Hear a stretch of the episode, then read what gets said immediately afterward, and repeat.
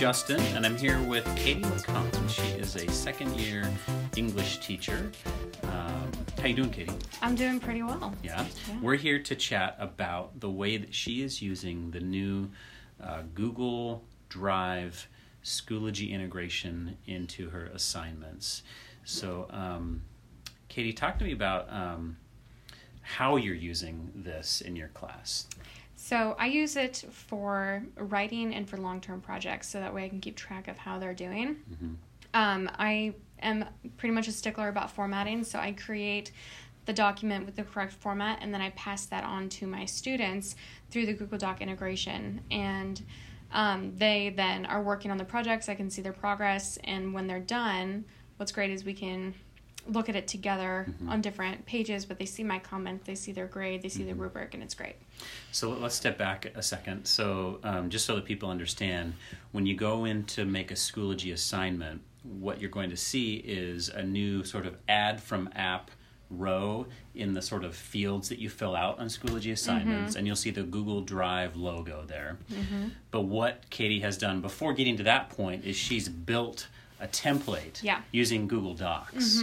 So it might be a table that the kids are going to fill out. Yeah. It might be. Talk to me about your templates. So I incorporate the templates at the like the last page of the assignment information packet. So that way they have the information, they have the model, and then the template that I use typically has the um, fonts that I require, Ah. the tables that they need to make, mainly because iPads are not consistent with how to make tables. So because I make it for them, what I get is something that I can easily see and read. Right, right. Um, and so then I create that when I click on that Google Docs add from app button, I can then the pop up comes up with my Google Drive, and then I just search for the assignment and I click on that, and it's just there and it's entered, and all the kids have it.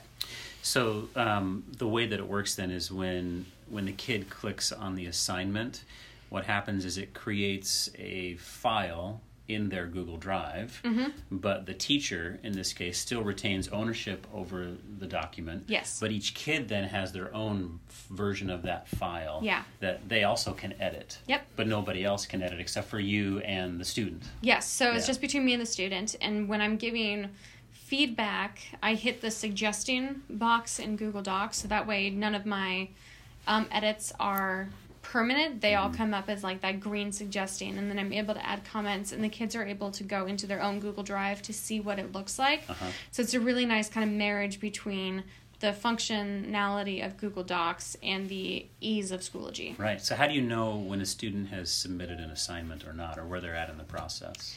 Well, you know if a student has submitted an assignment because they have you, there's like three tabs that you can open. There's the assignment information, the in progress, and then the submitted.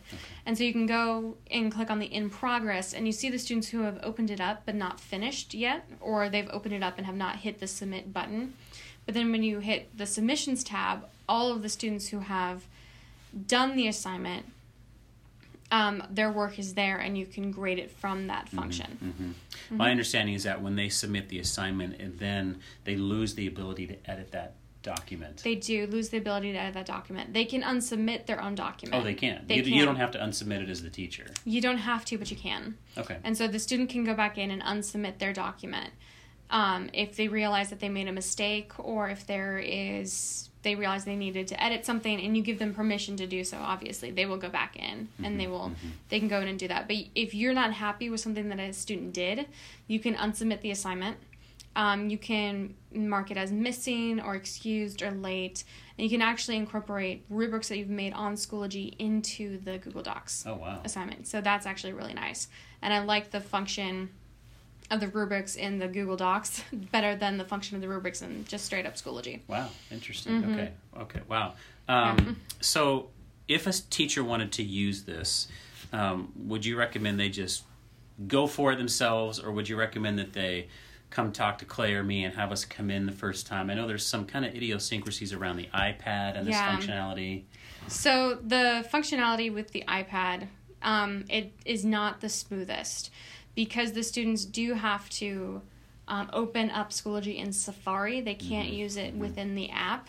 And once they've figured that out, it's smooth sailing. But until they get that step down, there's a lot of confusion. So I do recommend coming in and talking to Clay and Justin just so that you can see what it looks like on their end. Mm-hmm. Um, but I've kind of drank the Google Drive Kool Aid, so I'm pretty comfortable with it. So I think I just dove in and just came to Justin and Clay when I had questions. You just kind of worked it out. yeah.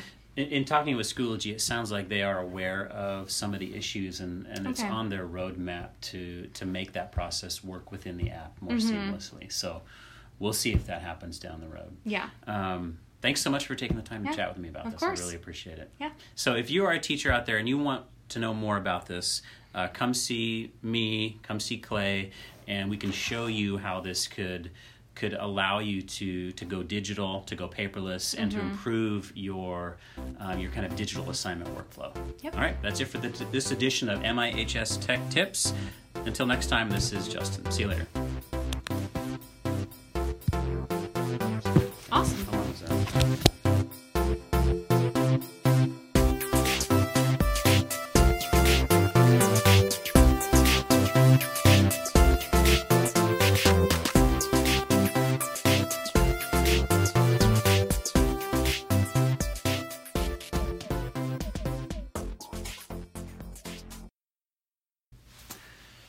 All right, testing audio recording. Why don't you speak? Hello. Say something more. Uh, What'd you have for breakfast today, Kati? I haven't had breakfast yet. Oh, geez. so- Maybe we, maybe you should No, eat before fine. we do this. We're Are you fine. sure?